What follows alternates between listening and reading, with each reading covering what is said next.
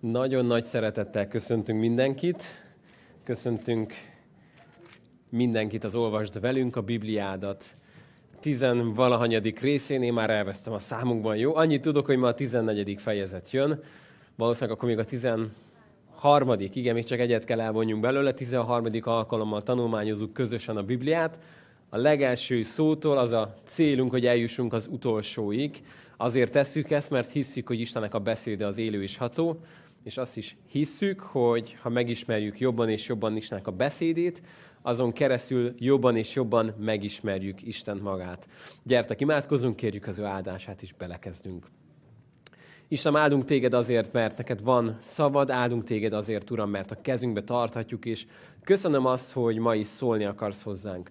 Köszönöm azt, hogy a, a te drága lelkeddel, szellemeddel akarod ma, hogy jobban megértsük, hogy mit jelentenek ezek az igék, és akarod, hogy mindegyikünknek egy személyes üzenet legyen abból, amit te most elmondasz nekünk. Kérlek, Atyám, így jöjj, és vezess minket, taníts minket ezen keresztül. Jézus nevében kértük ezt. Amen. Egy Mózes 14-nél járunk, úgyhogy ki hol, Bibliát papíralapon vagy telefonodban, bárhol is, de jó, hogy elő tudod venni. Most is van az infópulton sok kölcsönbiblia kirakva.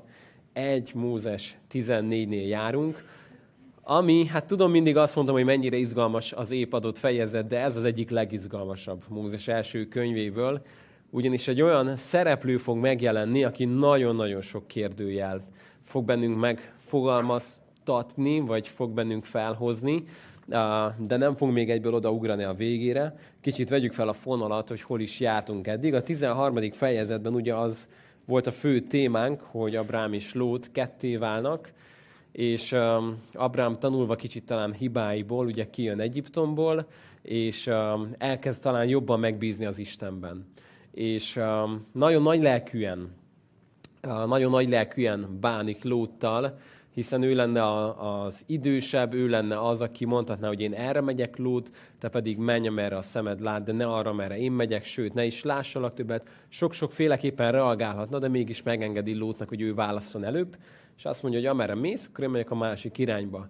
És tudja azt, hogy az Isten meg fogja őt áldani, és azzal az ígérettel fejeztük be, hogy újra ugye oltárt állított az Úrnak, és Isten pedig megerősítette benne azt az elhívást, azt az ígéretet, amit már korábban is hallott, de most újra és újra elé hozta azt, hogy neki adja ezt a földet az ő utódainak, nagy nemzetség lesz, és a többi, és a többi. Hát most akkor a 14. fejezet első része egy olyan része, amiben megint nagyon-nagyon sok különös név fog előkerülni, úgyhogy lehet jegyzetelni, akik még gyereknevekre vadásztok. Mózes első könyvében itt találkozunk legelőször egy nemzetközi konfliktussal. Eddig nem láttunk ilyet. Most viszont az fog történni, hogy öt király egyik oldalon, négy király a másik oldalon egy hatalmas katonai konfliktusba találjuk magunkat, de kezdjük el akkor mondatról mondatra olvasni. Történt pedig Amráfelnak, Sinár királyának és Arjóknak, Elászár királyának, Kedor Laumernak, Élem királyának és Tidálnak, Goim királyának napjaiban, ez az egyik csapat, tehát ők az egyik oldalt vannak a térfélen, hogy hatat indítottak ezek Bera, Sodoma királya, Birsa, Gomora királya, Sináb, Admár királya, Seméber, Ceboim királya és Bela, azaz Szóár királya ellen. Mindezek a Sziddim völgyében egyesültek, ahol a sós tenger van. 12 esztendeig szolgálták Kedor Laomert, és a 13. esztendőben ellene támadtak. Mi történik itt? Azt látjuk, hogy van két óriási katonai egyesülés, mondjuk azt, hogy egy, egy akkori, nem tudom, NATO, Unió, bármi is legyen, és két katonai tömb megjelenik, és 12 éven keresztül történt ez a, ez a fizetés, adófizetés, amire egyszer azt mondta ez a néhány király, hogy eddig és nem tovább, többé nem akarjuk ezt fizetni, nem tudjuk, mi volt ennek az előzménye, de azt mondták, hogy többi ezt mi nem akarjuk fizetni, úgyhogy lázadjunk fel, rázzuk le magunkról a rabláncokat, rabok legyünk, vagy szabadok? Hát ez a kérdés választhatok. Nem tudom, hogy ez így elhangzott-e ott, de valami ilyesmi szabadságharcos mozgalom elindult, hogy szabaduljunk meg attól, az, akiktől eddig már 12 esztendeje függünk, és fizetünk, és, és, és, és, és. És akkor jött egy nagy lázadás.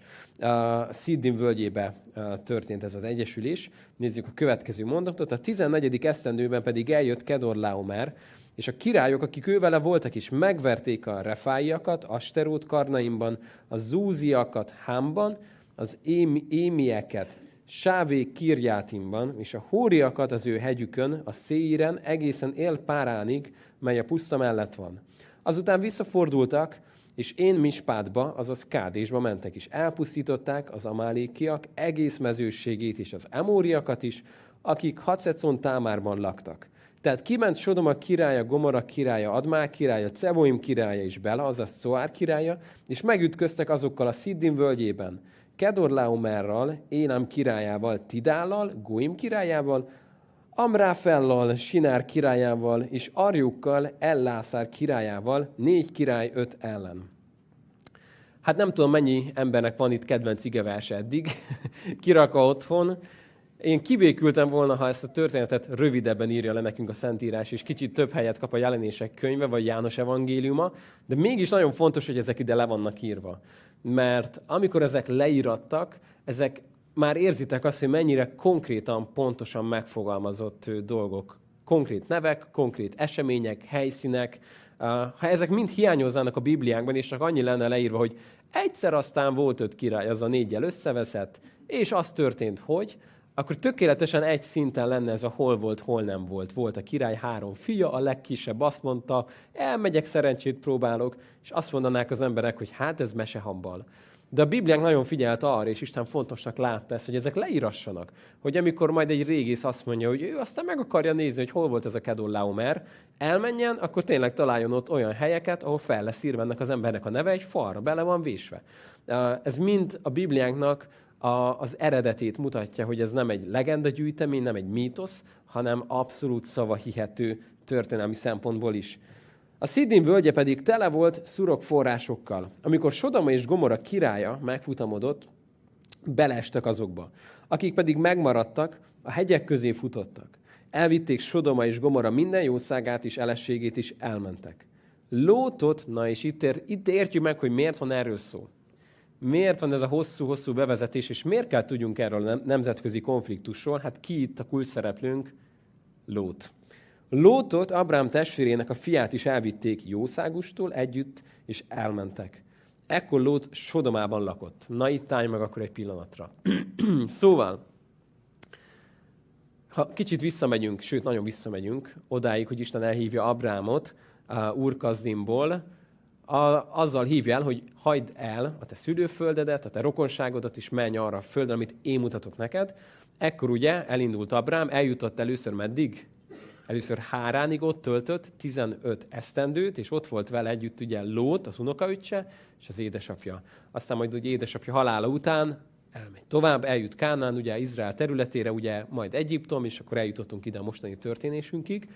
És ekkor ugye Lót valahogy belekeveredik ebbe. Mondhatnánk azt, hogy rossz helyen van, rossz időben, de azért ennél egy kicsit bonyolultabb a helyzet.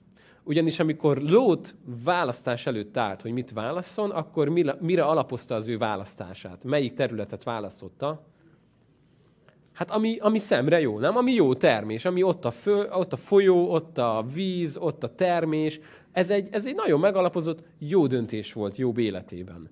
Um, amikor viszont elkezdte ezt birtokba venni, és Sodomában lakott, ott azért tapasztalhatott dolgokat. És hogy egy kicsit a sorok között olvasunk, a 19. fejezet, ez nincs már olyan messze, néhány hétre van csak tőlünk, azt fogod olvasni, uh, sőt, olvassuk el, jó? Csak hogy 19. fejezetnek az első mondata nagyon fontos, hogy értsed azt, hogy itt miről is van szó igazából. Mikor két angyal estére Sodomába jutott, Lót Sodoma kapujában ült. Na, hát ez még lehet, hogy nekünk nem sok mindent mondana, ha azt mondanád, hogy és akkor nem is tudom, most kit, Isten Sámuelt, mikor meg akartad látogatni, jöttél Pécelre, ő kint ült a Pécel táblánál. Neki dőlt háttal szembe az m 0 ő meg ott ült a Pécel táblánál. Hát ennek nem sok értelme lenne a mai korban. Mert miért ülnek ki valaki neki dőlni a pécel táblának? Mi volt a helyzet viszont ekkor? Tudjátok, kik voltak azok az emberek, akik a kapuban ültek? A városvezetői. A polgármester, a bizottságnak a vezetői. Ők, ők voltak, akik a kapuban ültek, és ott volt szóváltásuk. Szóval amikor ezt a kifejezést olvasod az Ószövetségben, hogy a kapuban ül, ez nem csak annyit jelent, hogy elfáradt és leül a kapuban, hanem ez azt jelenti, hogy szinte biztos lehetsz benne, hogy annak a városnak a vezetésében vezető pozícióban van az illető. Ezért a példabeszédekben, mikor olvasod, hogy ne ülj például a város kapuba, vagy ülj a város kapuba, akkor értelmezheted már egy kicsit mélyebb jelentéssel. Ha visszarepülnél az időbe, és elmennél egy városhoz, oda mennél a kapuhoz, a főkapuhoz, és leülnél a kapuba, akkor néznének rád, és megkérdeznék tőled, hogy te ki vagy, és mégis mit képzelsz magadról, hogy ide ülsz. Ez olyan lenne, mintha elmenni most a Kossuth térre, és tegyük fel, hogy lenne ott, tudom, hogy nem ilyen egyszerű a történet, de lenne ott néhány parkoló hely, és ki lenne írva, hogy Orbán Viktor, Szijjártó Péter, és te mész Budapestre kocsizgatni, és fogod, és a kis, nem tudom, autóddal beállsz oda, és akkor te leállsz oda, és néznek rá, hogy nyilván nem ilyen egyszerű, nem tudnál csak így beállni oda, meg nem is ott parkolnak. És képzeld, hogy beállnál oda, és néznek rá, hogy te, te miért parkolsz oda, ahova az nem a te helyed. Te miért ülsz oda? Tehát az, hogy Lót Sodoma kapujában ült, az azt jelentette, hogy ő Sodoma életében nagyon aktív részt vállalt. Ez nem azt jelenti, hogy mindennel egyetértett. Tehát itt most nem akarom feketíteni Lótot.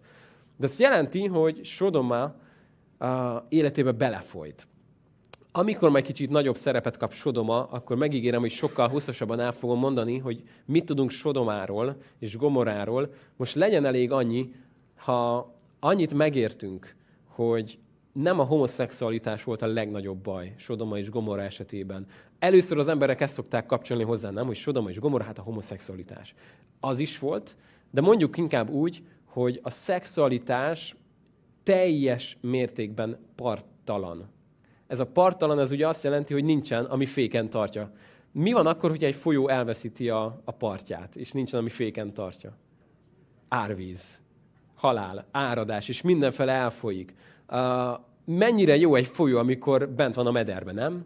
És lehet abba menni, úszni, csónakázni, minden szuper és jó. Amikor elveszíti ezt, és nincsen meder, és kilép a medréből, akkor hirtelen minden, minden értelmetlen lesz. Na most Sodoma és Gomorra esetében az a legkisebb dolog talán, hogy homoszexualitás is felütötte a fejét. Mondjuk inkább úgy, hogy nem létezett olyan dolog, amit ne találtál volna meg Sodomában és Gomorában, nem csak úgy, hogy néhány lakosnál, hanem kultikusan, rituálisan, rendszeres gyakorlatokba ültetve. Az, hogy egy apa a feleségével. Ez egy mondhatni, hogy természetes dolog lenne, ha itt véget érne a sor. De hogy ugyan ebben a családban a lányával, a fiával, anya a lányával, anya a fiával, fiú testvér a fiú testvére, fiú testvér a lány testvérével, és ez még csak egy családról van szó. És hogy milyen szokások voltak például, hogy hogyan uh, rontották meg a városba érkező idegeneket köszöntés aján, vagy ilyen beavatásként, elképesztő dolgok történtek Sodomában és Gomorában. Uh, ha odaérünk, erről kicsit majd részletesebben is uh, fogunk beszélni. De Lót valahogy ebbe, még hogyha tegyük fel, azért maradt ott, hogy élharcos legyen és harcoljon ellene, én azt gondolom, hogy lett volna egy pont, amikor ő azt mondja, hogy te jó ég. Ez kész. Azt mondja a Zsoltára könyv, hogy a, a, a bűnösök nem állhatnak meg az igazak gyülekezetébe, de talán ez kicsit fordítva is igaz. Lehet, hogy eljöhetett volna már ez a pont Lótnál, hogy azt mondja, hogy kész. Ő ebből nem kér. Ő innen elmegy, kész. Ebből ő nem kér. Nem tudjuk, mi volt a teljes történet, és ezért is mondom, hogy nem elítélni akarom Lótot, csak hogy kicsit talán jobban értsük a helyzetet, hogy talán több volt itt annál, mint csak, hogy rosszkor rossz helyen volt. Lehet, hogy ő onnan már jó időben eljöhetett volna, de lehet, hogy ezt nem tette meg. Ez maradjon csak egy spekuláció, de olvassuk tovább. Eljött pedig egy menekült, és hírül vitte a Héber Abrámnak, aki az Emóri Mamrénak, Eskol és Ánér testvérének tölgyesében lakott, akik meg Abrám szövetségesei voltak. Amint Abrám meghallotta, hogy rokona fogságba esett, fölfegyverezte a házába felnövekedett 318 kipróbált legényét, és üldözte őket Dánig. Szolgáit csapatokra osztva ellenük támadt éjszaka, megverte, és egészen Damaszkusztól balra fekvő hóbáig űzte őket. Visszahozott minden jószágot. Visszahozta az ő rokonát, Lótot jószágával együtt, meg az asszonyokat és a népet is. Szóval Abrám meghallja a hírt, hogy mi történt Lóttal, és gondolkodás nélkül belemegy a csatába. Ez egy nagyon érdekes dolog. Itt, amikor talán múlt héten vagy előtte beszéltünk arról, hogy Abrámnak azért itt már volt egy gazdasága és egy gazdagsága, és itt említettük a 318 embert, ez egy nagy szám. Na de amikor öt király négy ellen megy, akkor 318 az mekkora szám? Hát az egy elhanyagolható dolog. Uh, jól hangzik, hogy van 318 embered, de amikor királyok egyesülnek, városok egyesülnek, népek egyesülnek, hogy ütközzenek meg egymással, és az a sereg ellen indulsz, aki győztesen jött ki ebből, nem véletlenül. 318 emberrel, ez, ez kicsit hajaz arra a történetre, ami majd még néhány év múlva elő fog jönni. Gedeonnak hány emberre lesz végül? 300 a mennyi? 135 ezer ellen? Szóval, hogy itt 18-al több volt, talán ennyivel volt könnyebb Abrámnak, nem tudjuk mennyien voltak a, azok, akik ellen megindult, de, de bele, belemegy egy ilyen helyzetbe, elképesztő rizikót, elképesztő veszélyt uh, vállal ezzel fel ő maga is. És a nagyon érdekes dolog azok a katonai kifejezések, hogy csapatokra osztotta őket éjszaka. Uh, szóval valami nagyon átgondolt, nagyon nagy bölcsessége volt arra, hogy hogyan tud ezzel a kis sereggel győzelmet valahogyan elérni, és úgy látszik, hogy sikerült is neki. Szóval azt olvassuk, hogy visszahozta ugye őket, az egész népet, lótot, mindenüket, amit csak lehetett. Innen vesszük fel, 17. vers. Miután pedig visszatért Kedor, La, Kedor uh, Laumer és a vele levő királyok megveréséből, kiment elébe Sodoma királya Sávé völgyébe, azaz a király völgybe. Melkisédek, Sálem királya pedig kenyeret és bort hozott. Ő a magasságos Isten papja volt, megáldotta és azt mondta, Na és azt ígértem nektek, hogy egy izgalmas fejezet jön. Hát innentől még izgalmasabb lesz minden. Eddig, akik, akik ö, személyként előfordultak az első 14, első 13 fejezetben, megszoktuk, hogy vagy ismerjük őket, vagy el van mondva, hogy kinek a fia, vagy legalább megvan nekünk magyarázó, hogy ki ez az illető, és hogy került ide. És itt úgy érezzük, hogy a semmiből előnk jön valaki, akiről nevetségesen keveset tudunk. De elképesztő dolgokat olvasunk róla. Rakjuk össze, hogy mit tudunk róla. Azt tudjuk róla, először is a nevét, Melkisédek. Mit jelent ez a név, hogy Melkisédek? Az egyik két szónak az összetételében, az egyik szó az a, a melek, arabul a malik, ezt mai napig használják, ez a király. Uh, Malki, az én királyom, Malki, tehát király, na és mindnek a királya amit a második szóban látsz, a, ugye a melki sédek, magyarosítva így mondjuk, ez az igazságosságnak a szava. A héberül is, arabul is ezt visszük tovább. Vagyis, ha összerakjuk, ő ki volt akkor, mit jelent az ő neve?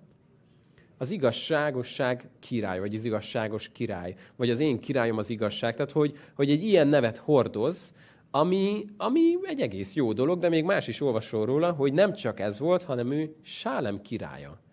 Na mi az a Sálem? a békességnek a királya, sőt, hogyha helyileg akarjuk kötni, mert itt királyokról van szó, akkor eléggé megegyeznek abban a Biblia kutatók, hogy itt, itt Jeruzsálemről van szó, annak a területéről, annak a királya lehetett. Na most itt jön majd egy óriási nagy kérdés, hogy akkor most elmondok négy, négy erős verziót, hogy ki mit gondol erről a valakiről, és mindenki majd meglátja, hogy merre fog dőlni a szíve, meghajolni. A, tehát a békesség királya, ez a szó ezt jelenti, vagy Jeruzsálemre is utal egyértelműen, és azt olvassuk, hogy mit hozott? Kenyeret és bort. Azt lehet már észrevettétek, hogy próbálok mindig rámutatni, ha valamivel először találkozunk a Bibliába.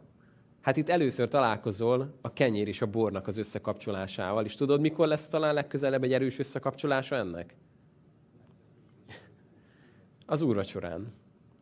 Ez már nagyon érdekes nekünk. Szóval van egy valakink, akinek az a neve, hogy az igazságosság királya, sőt a békesség Sálem királya, Jeruzsálem, kenyeret és bort hozott, és azt olvassuk, hogy ő a magasságos Isten papja. A magasságos Isten ez úgy szól, hogy él, él jón.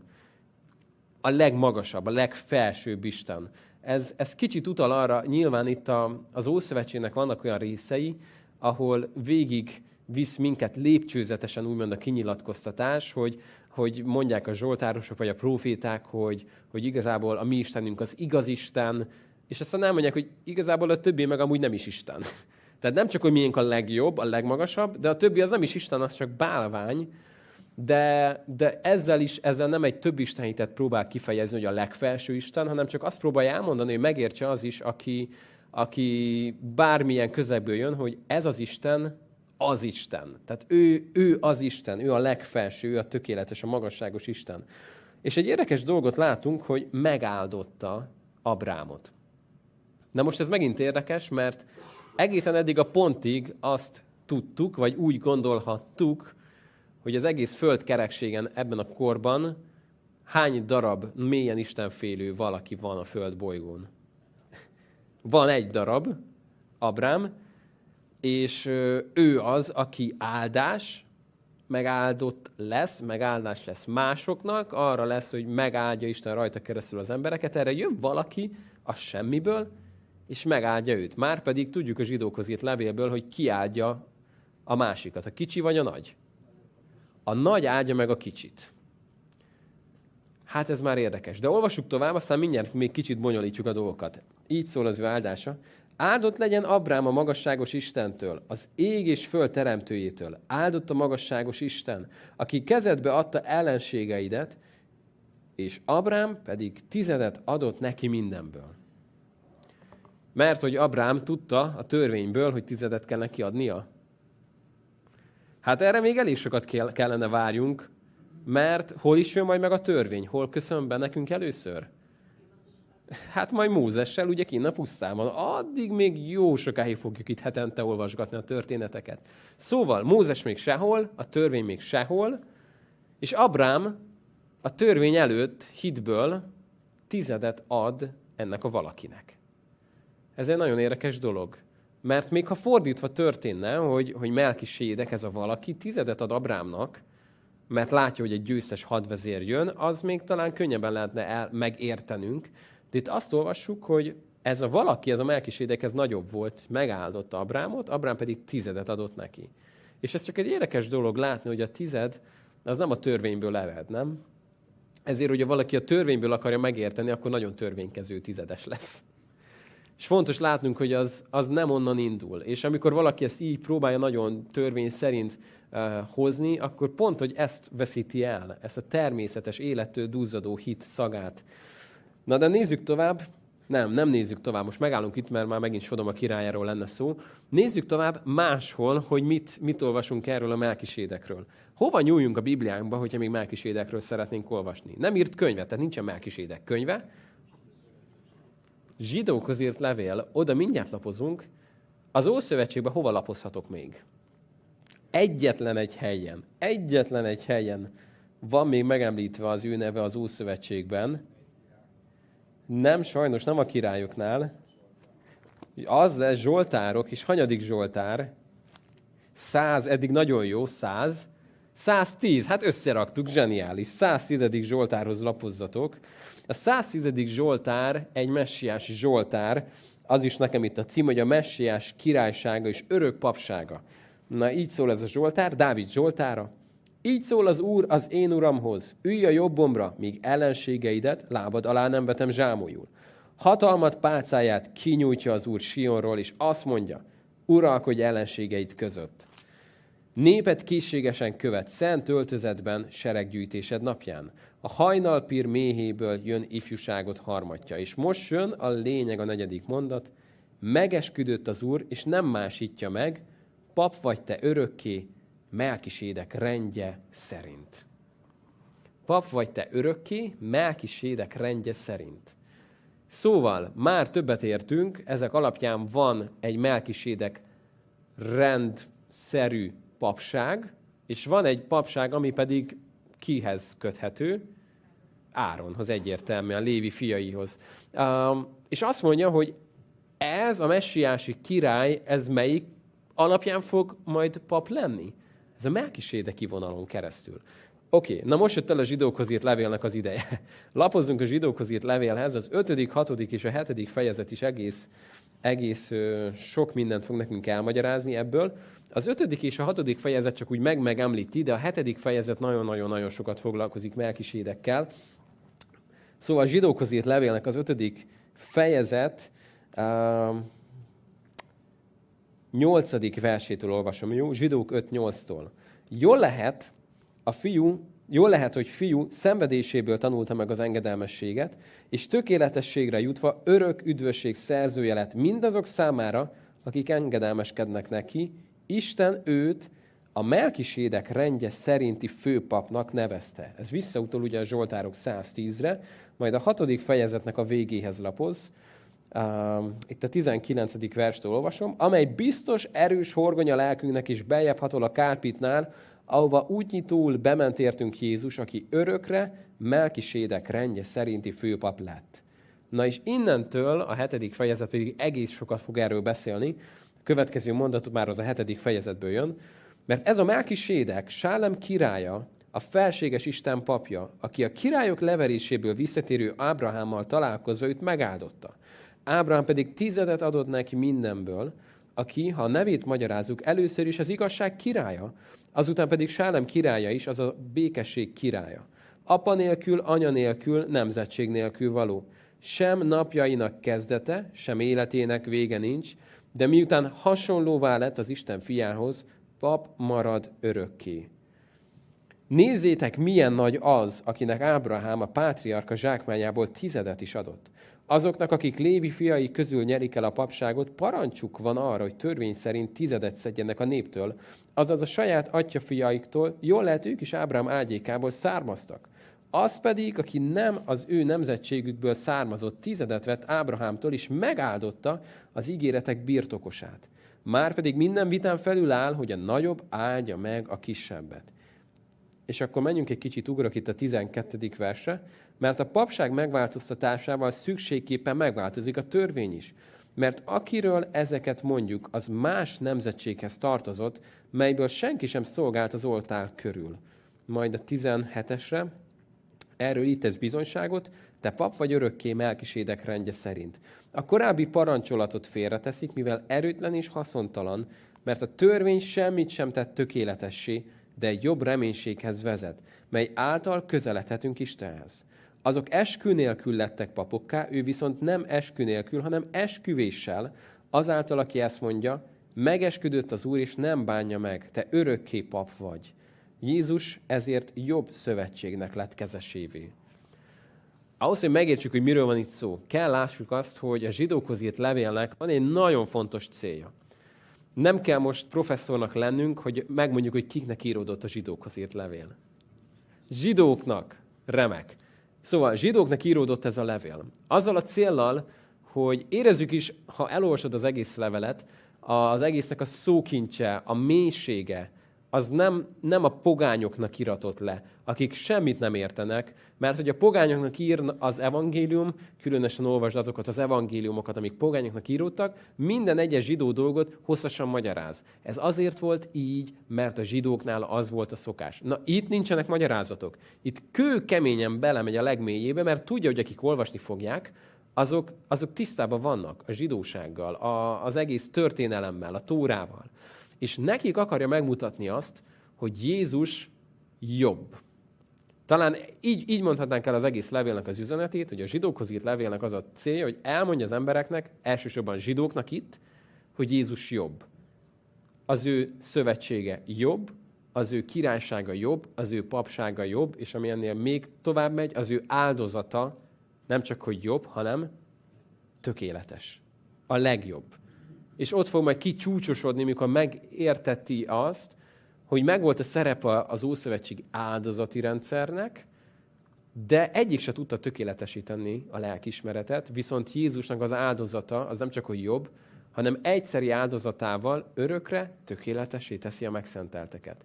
És ezen a hosszú-hosszú-hosszú fonalon megy végig a zsidókhoz írt levél, és ennek egy hosszas része, ez az 5-6-7, amikor Melkisédek kapcsán azzal foglalkozik, hogy Jézus Melkisédek rendje szerinti pap. Tehát nem az Ároni papságba lépett ő be, amely erőtlen volt, és amelynél azt mondja, hogy ezek a papok, ezek önmagukért is kellett, hogy bemutassák az áldozatokat, és újra és újra végezték ezeket, de Jézusnak a papsága az más.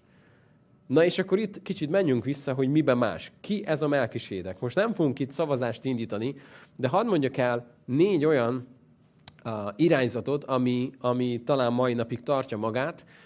Minden négynek vannak érvei, minden négynek vannak talán gyenge pontjai. Kicsit ezt megnézzük, és mindenki eldöntheti majd, hogy mennyire boldogan melyikkel akar hazamenni. Vagy amit talán most magadénak tartasz, hogy az, az mennyire állja meg a, a próbát, a, amikor ezeket próbára tesszük. A legelső elmélet, amit, amit hát elég sokáig, és leginkább a zsidók vallottak magukének, az az, hogy ez a melkisédek, ez nem más, mint sém. Noénak egy leszármazotta, és pont. Hát ehhez hogy tudunk bibliai igéket csatolni, vagy, vagy magyarázatokat, vagy érveket? Sehogy. Ezzel ennyit tudunk mondani, hogy voltak, akik szerint ő sém. Hát jó, hát erre mondhatnám, hogy szerintem meg negyedik Béla. Tehát, hogy, hogy nem sok uh, magyarázat van emellett, hanem inkább csak egy, egy, egy, uh, egy tanítás, ami talán korokon átívelt. Uh, talán ez, amit nem hiszem, hogy most itt valaki nagyon kardoskodna, azt mondaná, hogy már pedig ez az egyetlen jó válaszon. A második, amikor azt mondják, hogy ő nem egy átlagos ember volt, hanem egy angyali lény, mondjuk Mihály Arkangyal. Ennek már nagyobb a támogatottsága, a közönség, akik azt mondják, hogy ő Mihály Arkangyal, aki most éppen ott volt, hogy, hogy mi dolga volt neki itt a Földön, esetleg, hogy tényleg Jeruzsálemnek is a királya volt-e, vagy csak a békességnek volt a királya. Itt sok kérdőjelet hagy, de hogy ő valamilyen másfajta, nem tisztán emberi lény volt, és ez ad magyarázatot arra, hogy ő hogy jelentott meg, és hogy miért ment oda Abrámhoz, miért áldotta meg, és a többi, és a többi. A harmadik elképzelés az, hogy ez nem lehet más, mint maga Jézus Krisztus. Itt, itt elég sok érvet lehet felsorakoztatni, hiszen azt olvassuk, hogy nem volt neki nemzetsége, se apja, se anyja. Na most, akik emellett vannak, azok azt mondják, hogy hát itt, a, itt az ige, hogy azt mondja, hogy nem volt neki se apja, se anyja, se nemzetsége. Akik ezt támadják, azok azt mondják, hogy ez csak azt jelenti, hogy nem szerepel egyetlen nemzetségtáblázatban sem, mint mindenki más. Uh, szóval, hogy nincsen benne a nemzetség táblázatokban, nem tudjuk, hogy ki az apja, ki az anyja, nem tudjuk, ki a nemzetsége, de azt mondja, hogy egy más nemzetségből származik, szóval mégis volt neki valamiért, csak nem tudjuk, hogy mi. Um, aztán, amikor itt, itt próbáljuk ezt kibogozni, vagy hogy, hogy mennyi lehet ebből, amit magunkévá kell tenni, itt sok minden el szokott hangozni. Egyrészt egyértelműen a kenyér és a bor, amire azt mondják azok, akik, akik Jézust látják leginkább bele melkisédekbe, hogy hát ez egyértelmű, hogy Jézus ugye ezt fogja majd az úrvacsoránál. Sőt, ugyanott Jeruzsálem, hát ez még a hely is tökéletes, minden, minden klaffol, minden, minden tökéletes. Akik ezt nem fogadják el, azok azt mondják, hogy ez igazából előképe. Előkép annak, amit Jézus majd tenni fog, egy nagyon erős előkép, de még nem, nem pontosan az. Uh, és sokféle érv és ellenér szokott még elhangozni, viszont azok, akik támadják, hogy Jézus lenne, a, a legerősebb érvük az, hogy a visszamegyünk a zsidókhoz írt levélhez. Ott van egy elég fontos mondat, a hetedik fejezet harmadik vers azt mondja, miután hasonlóvá lett az Isten fiához, pap marad örökké. Hát ezzel szokták azt mondani, hogy mivel azon írom Melkisédekről, hogy mi, mi történt vele? Hasonlóvá lett az Isten fiához. A hasonlóság azt mondják, hogy az kizárja az azonosságot. Szóval, hogy csak hasonló, de nem azonos. Na és akkor azt ígértem, hogy négyet mondok nektek. Mit gondoltok, mi lehet a negyedik? A negyedik az, akik azt mondják, hogy itt a Sálem az egy földrajzi hely, azon túl, hogy azt is jelenti nyilván, amit tudunk, hogy az valóban Jeruzsálemre vonatkozik, és valóban az ottani népnek a királya jött ki Abrám elé. Hát ez rettentő sok kérdés felvet. Az első kérdés az, hogy egy, egy olyan közegben, ahol tudomásunk szerint mindenhol politeista, sok Isten hívő emberek voltak, és Abrám volt az, aki előjött ugye itt az egy Istennek a, a, a történetével, hogyan találkozhat egy másik valakivel, aki ugyanebben az egy Istenben hisz, volt-e neki esetleg valami természetfeletti, kinyilatkoztatása. Akik ezt az elméletet hangoztatják, általában úgy magyarázzák, hogy kicsit meséltem ugye Sodomáról és Gomoráról, és azt mondják, ez egy, ez egy nagyon erős spekuláció, jó? Tehát ez tényleg csak a saját benyomásaikat próbálják azok is elmondani, akik itt találgatnak. Ők azt szokták mondani, hogy látva Sodomát, Gomorát, látva népeknek a gonoszságát és a mérhetetlen a züllést, amit, amit még mai agyunkkal se tudunk elképzelni, ők azt mondják, hogy elképzelhető, hogy volt egy népcsoport, amiknek már ebből elege lett, és, és már, már, már, hogy mondjuk ezt jól magyarul, már annyira, annyira undor lett belőlük ez, hogy, hogy már ebből nem kívántak, és ki akartak jönni ebből a, ebből a valamiből, és, és lett egy kis csoportosulás, akik, akik hátat fordítottak ennek. Nyilván ennek semmi bibliai alapja, tehát mondom még egyszer, hogy ez egy elmélet, és, és ennek az egyik vezetője lenne ez a Melkisédek, akinek uh, tegyük fel, hogy volt egy kinyilatkoztatása, amin keresztül ő valahogyan találkozott az egy Istennel, valamilyen módon, és egy, egy, egy papi szerepet töltött be. Na most ki melyikre szavaz? Hát, kiszavaz sémre, lássuk. És nincsenek sémiták közöttünk, hát ez igen. Kiszavaz arra, hogy ez Mihály Arkangyal volt. Van kettő Mihályosunk. Jó, oké. Okay. Kiszavaz arra, hogy ez Jézus. Oké, okay, vagyunk egy páran. Kiszavaz arra, hogy ez egy kánánita király volt. Ki tartózkodik? Köztük én is. Uh, nagyon nehéz a kérdés, hogyha valamik, valamik között kellene most mindenáron valamit mondanom, akkor, akkor a hármasra dobbanna a szívem, csak nem tudnék talán mit kezdeni azzal, hogy hasonlóvá lett hozzá. Uh, lehet, hogy, hogy idővel ezt majd esetleg jobban megértjük, de talán úgy tűnik, hogy nem, nem a lényeg az, hogy mi most ezt tökéletesen be tudjuk azonosítani. Mindenkinek meg lehet erről most a saját meggyőződése. Amit tudunk róla, amit viszont biztosan tudunk, hogy megáldotta Abrámot, Abrám neki tizedet adott, és ez mindenképpen bármelyik verzió is legyen, ez egy elképesztően nagy előképe annak, amit Jézus fog csinálni. Akár azonosságról van szó, de hogyha csak hasonlóságról is van szó, akkor az az előkép, amit elindul, hogy kenyér is bor, hogy Jeruzsálem egy kulcspontosságú, egy, egy, egy, egy olyan, olyan hely, ami itt még talán, itt még talán nem is érti senki, hogy miért, miért olyan fontos ez a Jeruzsálem. Ma, amikor mi visszanézünk, hát látjuk, hogy mennyi minden történik majd még Jeruzsálemben, Dávid életében, Jézus idejében, és minden majd egy irányba fog mutatni, és tökéletesen az összes kirakó egy helyre kerül, és egy olyan zenei harmónia fog megszólalni, hogy az ember egyszerűen csak tátszáltva nézi ezt az egészet. Bármelyik is legyen a, a megoldás, és lehet, hogy, hogy van egy ötödik, vagy egy hatodik, amire mi most nem is gondolunk, vagy nem is tudom. A lényeg az, hogy mivel itt a Biblia mondjuk az, hogy hagy egy kis pont-pont-pontot, vagy veszőt, ezért szerintem ma nem fogunk összeveszni még azokkal sem, akik Mihály Arkangyalra szavaztak. Ti is járhatok továbbra is a gyülekezetünkbe, csak majd nektek két órával később kezdődnek az alkalmak. nem, de hogy is pont ez a lényeg, hogy, hogy ne, ne akadjunk fent ezeken. Menjünk viszont tovább, jó? Mert van itt még néhány érdekes dolog nekünk elrejtve. Sodom a királya pedig ezt mondta Abrámnak. Ad nekem a népet, a jószágot pedig tartsd meg magadnak.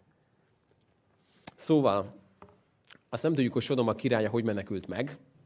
Nem tudom, milyen vitéz harcos lehetett, hogy ő, ő megmenekült, de azt mondja neki, ugye, azt mondja Abrámnak, hogy ad nekem a népet, a jószágot pedig megtartatod.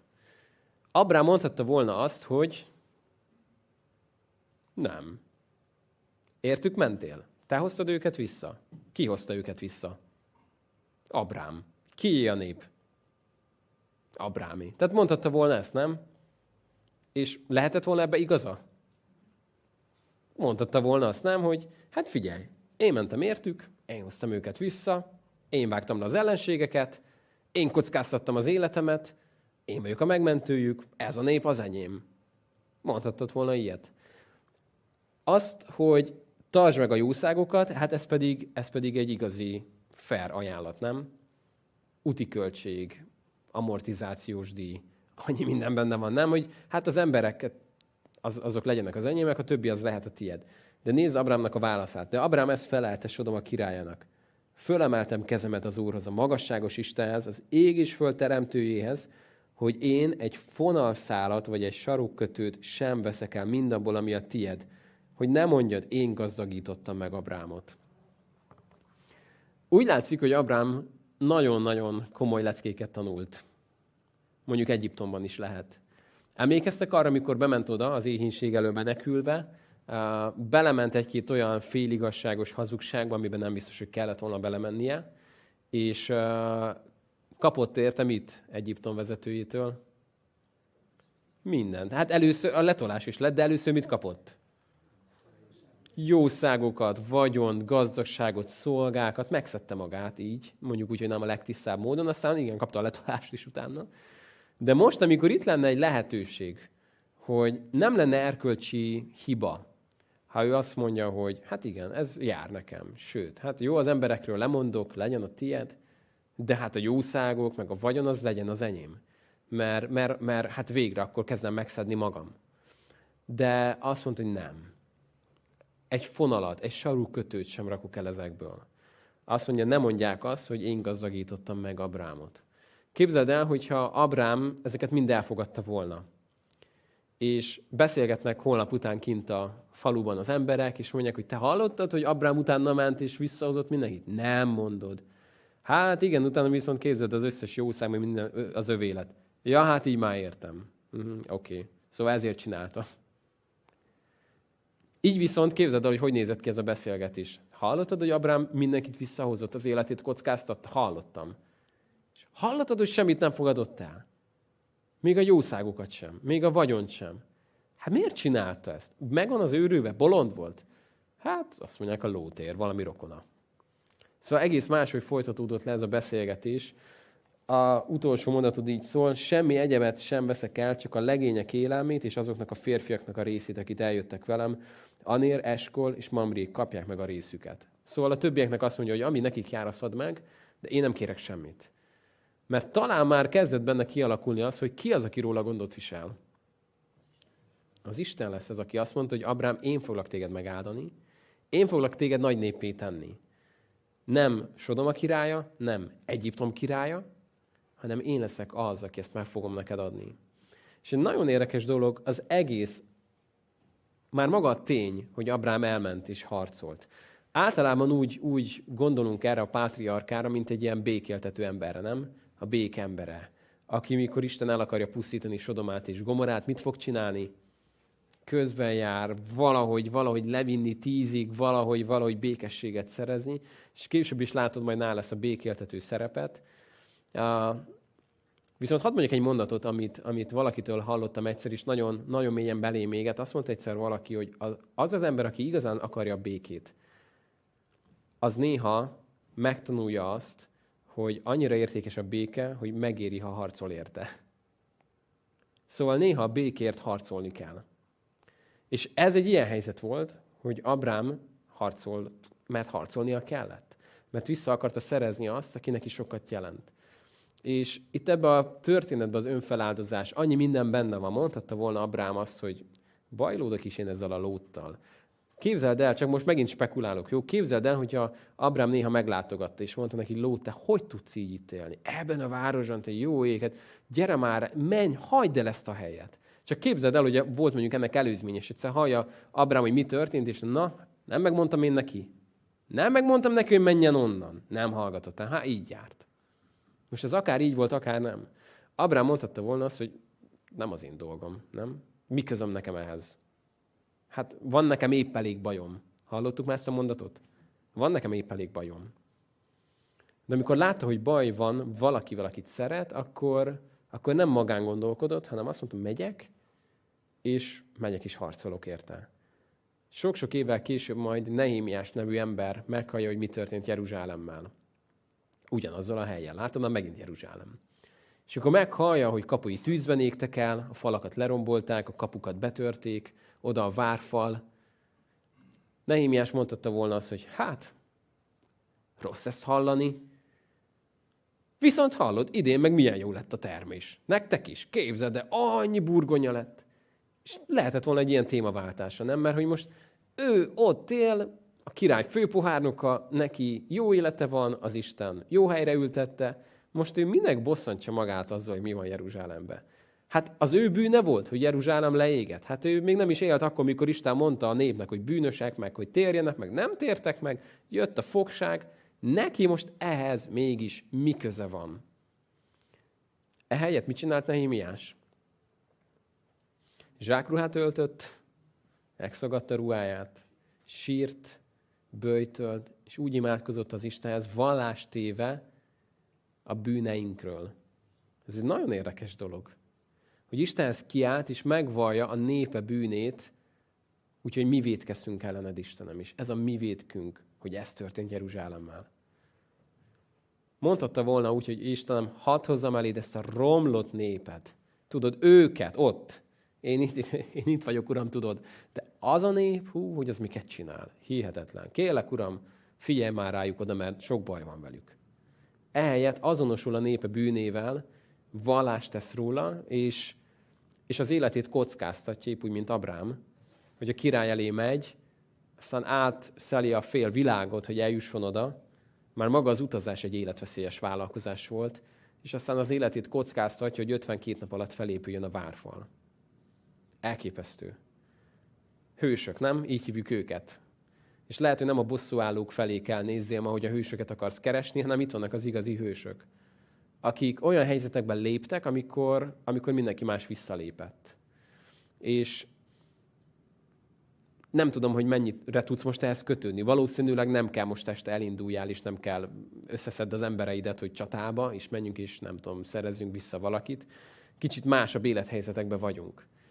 De lehet, hogy most is az Isten megmutatja neked, hogy van valaki, aki felé kellene, hogy menjél. Kellene, hogy küzdjél érte. Kellene, hogy harcolj. Nem biztos, hogy el kell hagyd a házadat. Lehet, hogy arra lenne szükség, hogy otthon letérde, és imába harcolj érte. És nem biztos, hogy 318 legényt kell, hogy magad mellé vegyél. Lehet, hogy csak be kell zárd az ajtót, és, és imádkozz érte. Nem tudom, hogy mit kell tenned, ezt te tudod, jó eséllyel, az Isten biztos tudja, és valószínűleg szeretné, hogy te is tudd azt, amit tenned kell de, de szeretne ebbe téged vezetni, hogyha valamit tenned kell, akkor egy olyan világban élünk, ahol az emberek befele fordulnak, és minden arról szól, hogy neked, neked mi a jó, neked hogy a jó, és, és csak nézd meg egy egyszerű közúti felvételt, mikor van egy baleset. És látod azt, hogy mindenki látja, és az autósok kanyarodnak, kerülik ki, látják a bajba esettet, és mikor olvastam pár ilyen mondatot, hogy mivel magyarázták azok, akiket később megkerestek rendszám alapján, hogy itt a felvétel, mögötte voltál, láttad a bajt, indexeltél, mentél dolgodra. Miért? Tudod, milyen válaszok jöttek? Jaj, tudom, hogy mennyi, mennyi mizériával járt volna nekem ott, el kell menni tanúskodni, nekem erre nincs időm. Meg, jaj, most én pont úgy voltam öltözve, láttam, hogy ott csúnya, meg véres, én most nem akartam magam összekoszolni. És van egy érdekes statisztika, hogy minél több ember szemtanúja egy balesetnek, annál kisebb az esély arra, hogy bárki meg fog állni. Mert te is láttad, én is láttam, most miért én kezdjek ezzel valamit?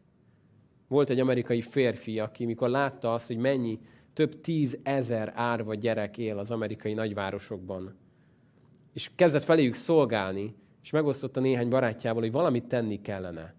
És tudod, milyen választ kapott? De miért pont te? Hát majd a politikusok, majd a vezetők. Hát te mit tudsz kezdeni egyedül 21 éves volt talán, kezdő lelkész. Mit tudsz te kezdeni ennyi sok ezer árva gyerekkel? És ez még csak az egyik város, Chicago. Mi van a többivel? Hát mit kezdesz te ennyivel? És azt mondta ez a férfi, hogy nem tudom. Lehet, hogy csak csepp a tengerbe, de az én cseppemet oda rakom. És elindított egy kezdeményezést, amit úgy hívtak, hogy az árvák vonata. Talán már hallottál róla. Ami rengeteg, sok ezer árva gyereknek adott otthont hogy ezeket az árva gyerekeket felrakták a vonatokra, sürgönyöztek az összes állomásnak, és elképesztő módon megmozgattak egy nemzetet. És elképesztő sok család életére volt ez hatással. Úgyhogy volt egy fiatal ember, aki azt mondta, hogy lehet, hogy mindenki kezdhetne ezzel valamit. De mi van, hogyha most én vagyok az, aki ezt elkezdem? És csak arra bátorítlak, hogy benne vagyunk egy olyan passzív élet felfogásban, ami egy nagyon nagy becsapás, és ezzel hadd fejezzem be, még talán pont annyi időnk van, hogy csak gondolj bele, hogy hogy éltek az emberek 200 évvel ezelőtt. Belegondolni tudunk, mert egyikünk sem élt akkor. 200 évvel ezelőtt éltél a kis faludban, és néhány család volt körülötted, néhány ház, ismertétek egymást, és hogyha hallottad a hírt, hogy jött a híradó, annyi volt a hír, hogy a szomszéd Pistának megdöglött a tehene. Hű, nem mondott. Tényleg megdöglött. Hát még fiatal volt. Na mindegy. Hát mit csinál? Hát segítsünk már Pistáéknak. Jó, hát akkor figyelj, vigyünk neki tejet, meg akkor nézzük meg, hogy mit tudunk neki segíteni, menjünk már Pistáiknak segíteni. Mert hogy ez volt a hír, ez volt az esemény. Tehát, hogy nem tudtak arról, hogy mi történik éppen Üzbegisztánban, ennyi, ennyit tudtak, hogy a szomszéd Pistának megdöglött a tehe. Utazzunk vissza a saját korunkba. Elolvasod a híreket. Elolvasod azt, hogy mi történt éppen Mozambikban, elolvasod, hogy mi van Malajziában, mi van az orosz-ukrán fronton, és mindegyikre hogy reagál az agyunk? Hát, ez van. Ez van. Hú, még ilyet. Azt a... Na jó, hogy elolvastam a híreket, és ugye zsebre rakunk mindent. Aztán jön egy hír, ami a közeledbe történik, hogy mi történt az utcádban, mi történt az egyik szereteddel, mi történt egy közeli uh, helyzetben. És elkezdünk ugyanúgy reagálni rá, mint egy malajziai eseményre. Húha, nem semmi. Na jó, van, menjünk tovább. Nem tudom, érted, amiről beszélek? Hogy egy passzivitásba beleragad a mai ember. Képzeld el ezt a történetet, hogyha Abrám a napilapból olvasta csak volna sok más hír között, hogy na, lótot meg elvitték. Ó, a mindenit. Na nézzük. Ó, most is van kép, keresztrejtvény. Na, gyere szívem, sára, töltsük ki gyorsan. De ő tudta azt, hogy mi az a hír, amivel kezdeni kell valamit. És azt mondta, hogy lehet, hogy nem tud mit kezdeni ezzel, meg ezzel, meg ezzel, meg ezzel, na de Lót ügyével fog valamit kezdeni. És jó, hogyha tudod az úr elé hozni, hogy igen, nem biztos, hogy neked kell megold az orosz-ukrán konfliktust. De lehet, hogy vannak olyan dolgok, amik, amik a te dolgaid. És hogyha Isten valamit a szívedre helyez, és azt érzed, hogy ó, hát ez csak csepp a tengerben, most mit tudok én ezen változtatni, azért tedd oda, hogy van mögötted egy Isten, nem? És hogyha egy jó nagy nullának érzed magad, de Isten egy egyest eléd rak, abból már mennyi lett? Abból már tíz. És ha itt vagyunk egy sok-sok jó nagy nulla, hát abból mi lesz? Milliárdokról beszélünk, csak úgy, hogy nullák vagyunk. úgy, hogy az Isten elé teszi magát. De ahhoz kell, nem? Hiába van ott egy egyes, ha nincsen mögötte sok nulla, akkor egyes marad, nem? És Isten meghív minket, hogy azt a keveset, amink van, azt adjuk neki oda. És lehet, hogy Isten valamit a szívedre helyez, hogy indíts el valamit, egy mozgalmat, egy, egy bármit, kezdje valaki felé szolgálni, oszd meg vele az örömhírt, karol fel egy árva gyereket, vagy nem tudom, ő tudja, hogy mit, mit, mit, mit, rak el a te szívedbe. De arra bátorítlak, hogy ne tekintsd azt kicsinek, vagy ne legyél ebbe passzív. Amikor elindították az egyik templomi építkezést, majd meglátjuk, hogy milyen sok templomot építettek, és ott voltak azok az emberek, akik látták az előző templomnak a dicsőségét. Tudod, mit csináltak? Nagyon leszólták. Ugyan már, nem? Á, hát ez meg se közelíti a régi nagy templomot. És tudod, mit mond Zakariásnál az, az Isten? Akik kigúnyolták a kicsiny kezdetet. Azok is örülni fognak, majd mikor oda kerül az az árókő. Milyen volt az a kezdet? Ilyen pici, de lett belőle egy templom majd. Úgyhogy amit Isten a szívedre helyez, az kezd el. Legyél abban hűséges. Még akkor is, hogyha az esélyek nem a te oldaladon vannak, nem hiszem, hogy 318-nál kevesebb ellensége volt Abrámnak. De elindult, mert tudta azt, hogy most ez az az idő, amikor tennem kell valamit. Ez nem a gondolkodás ideje, most ezt meg kell tegyük. És erre bátorítlak, hogy Isten most épp erre hív téged, akkor ezt tud felismerni. Lehet, hogy most épp nem ezt kell tenned, de ha ezt kell tenned, akkor figyelj az Úrra.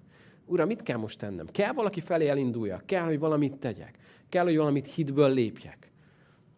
És hogyha Isten erre vezet, akkor hiszem, hogy ezt neked világossá fogja tenni. Az időnk most már viszont lassan lejár. Itt megállunk a 14. fejezetnél, és mi van előttünk, megint egy kicsit csak nézzünk előre. Isten ígéretet tesz Abrámnak. Mondhatnád, hogy már megint? Hát abból már volt egy pár, nem? Most már gyereket adjon neki. De még mindig csak ígéretet tesz neki. Ez egy nagyon fontos dolog lesz megértened, hogy miért. Hogy miért van az, hogy nagyon sokára fogod olvasni, hogy megszületik Izsák. És miért van az, hogy Isten újra, meg újra, meg újra ígéretet tesz Abrámnak. majd meglátod, hogy miért lesz ebből a hitnek az ősatja. De most itt megállunk, és erre bátorítlak, hogy vedd észre, hogyha valahova el kell induljál, vedd észre, hogyha Sodomát éppen el kell hagyjad, vedd észre ezeket a dolgokat, figyelj az Úrra, és, és vedd észre azt, hogy minden az igébe kire mutat. Minden Jézusra mutat. Bárki is volt Melkisédek, abban biztosak lehetünk, hogy Jézusra mutat az, ami történt. A kenyér, a bor, a tized, az áldás, ez egyértelműen egy erőteljes nyíl, ami arra mutat, hogy az Isten valamit fog tenni Jeruzsálemben, aminek köze lesz a kenyerezés a borhoz, aminek köze lesz az áldáshoz, aminek köze lesz mindehez. És itt ők még el se tudták képzelni azt, amit mi már látunk. Ezért fogunk most hálát adni, és arra bátorítlak, hogy ha hazamész, olvasd el újra, meg újra ezeket az igéket, és engedd azt, hogy Isten mélyebbre vigye benned, és hogyha valami nagyon konkrét dolgot a szívedre helyez, akkor legyél abban hűséges. Ha kell, indulj el kicsiben, de legyél benne hűséges. Istenem, én áldalak téged azért, mert jó vagy. Áldalak téged, Istenem, azért, mert a te igéd az élő is ható. És köszönöm, hogy annyi mindent megérthetünk belőle rólad és magunkról. Arra kérlek, Istenem, hogy te mutasd meg nekünk, hogy, hogy mit kell tennünk, hogy mikor vagyunk olyan helyzetben, amikor fel kell szedelőzködjünk és csatába kell indulnunk valakiért, és mikor van olyan helyzet, amikor nem erre van szükség. Arra kérlek, Atyám, hogy adj nekünk ebbe világosságot, hogy mit kell tennünk. Szeretnénk, Uram, ezt tőled kérni, és köszönöm, Atyám, hogy, hogy minden előre mutat Krisztusra. Köszönjük, Uram, azt a kenyeret és azt a bort, ami már nem csak egy jelkép volt, hanem Jézusnak a megtört teste és a kifolyt vére, és nem csak tized, hanem, hanem te mindent odattál értünk. Én köszönöm neked, Uram, ezt a gazdagságot, amit benned kaptunk, hogy te szegény élettél, hogy meggazdagodjunk. Köszönöm azt, hogy te ennyire szeretsz minket, és egyszerűen lenyűgöz minket az, ahogyan a történelem hosszú évezredjei során összeraktad Istenem ezt az egész képet.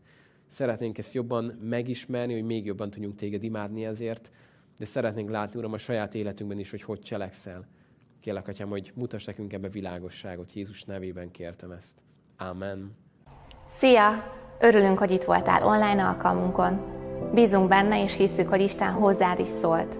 Ő már azelőtt tudta, hogy szólni akar hozzád, hogy ma felkeltél volna. Neki csodálatos terve van az életeddel. Ha éppen problémáid vannak, vagy nehézségekben vagy, ugyanakkor lehet, hogy épp az ellenkezőjét éled meg, és Isten csodálatos dolgokat tesz az életedben. Szeretnénk rólad hallani, akár a nehézségekről, akár az örömeidről, vele együtt örülni, vagy éppen imádkozni érted. Írd nekünk erre az e-mail címre, amit itt látsz a képernyőn, és vissza fogunk neked jelezni. Ha itt laksz a közelben, a PCL vonzás körzetében, vagy elérhető távolságban lakunk, vagyunk hozzád, akkor gyere el hozzánk, mert nagyon szívesen megismernénk téged. Hogyha távolabb élsz, és nem tudsz eljönni hozzánk, akkor pedig szívesen segítünk neked találni egy olyan gyülekezetet, ahol tudsz olyan emberekkel beszélgetni, akik szintén Isten családjához tartoznak. Engedd meg, hogy segíthessünk neked. Legyen rajtad Isten áldása!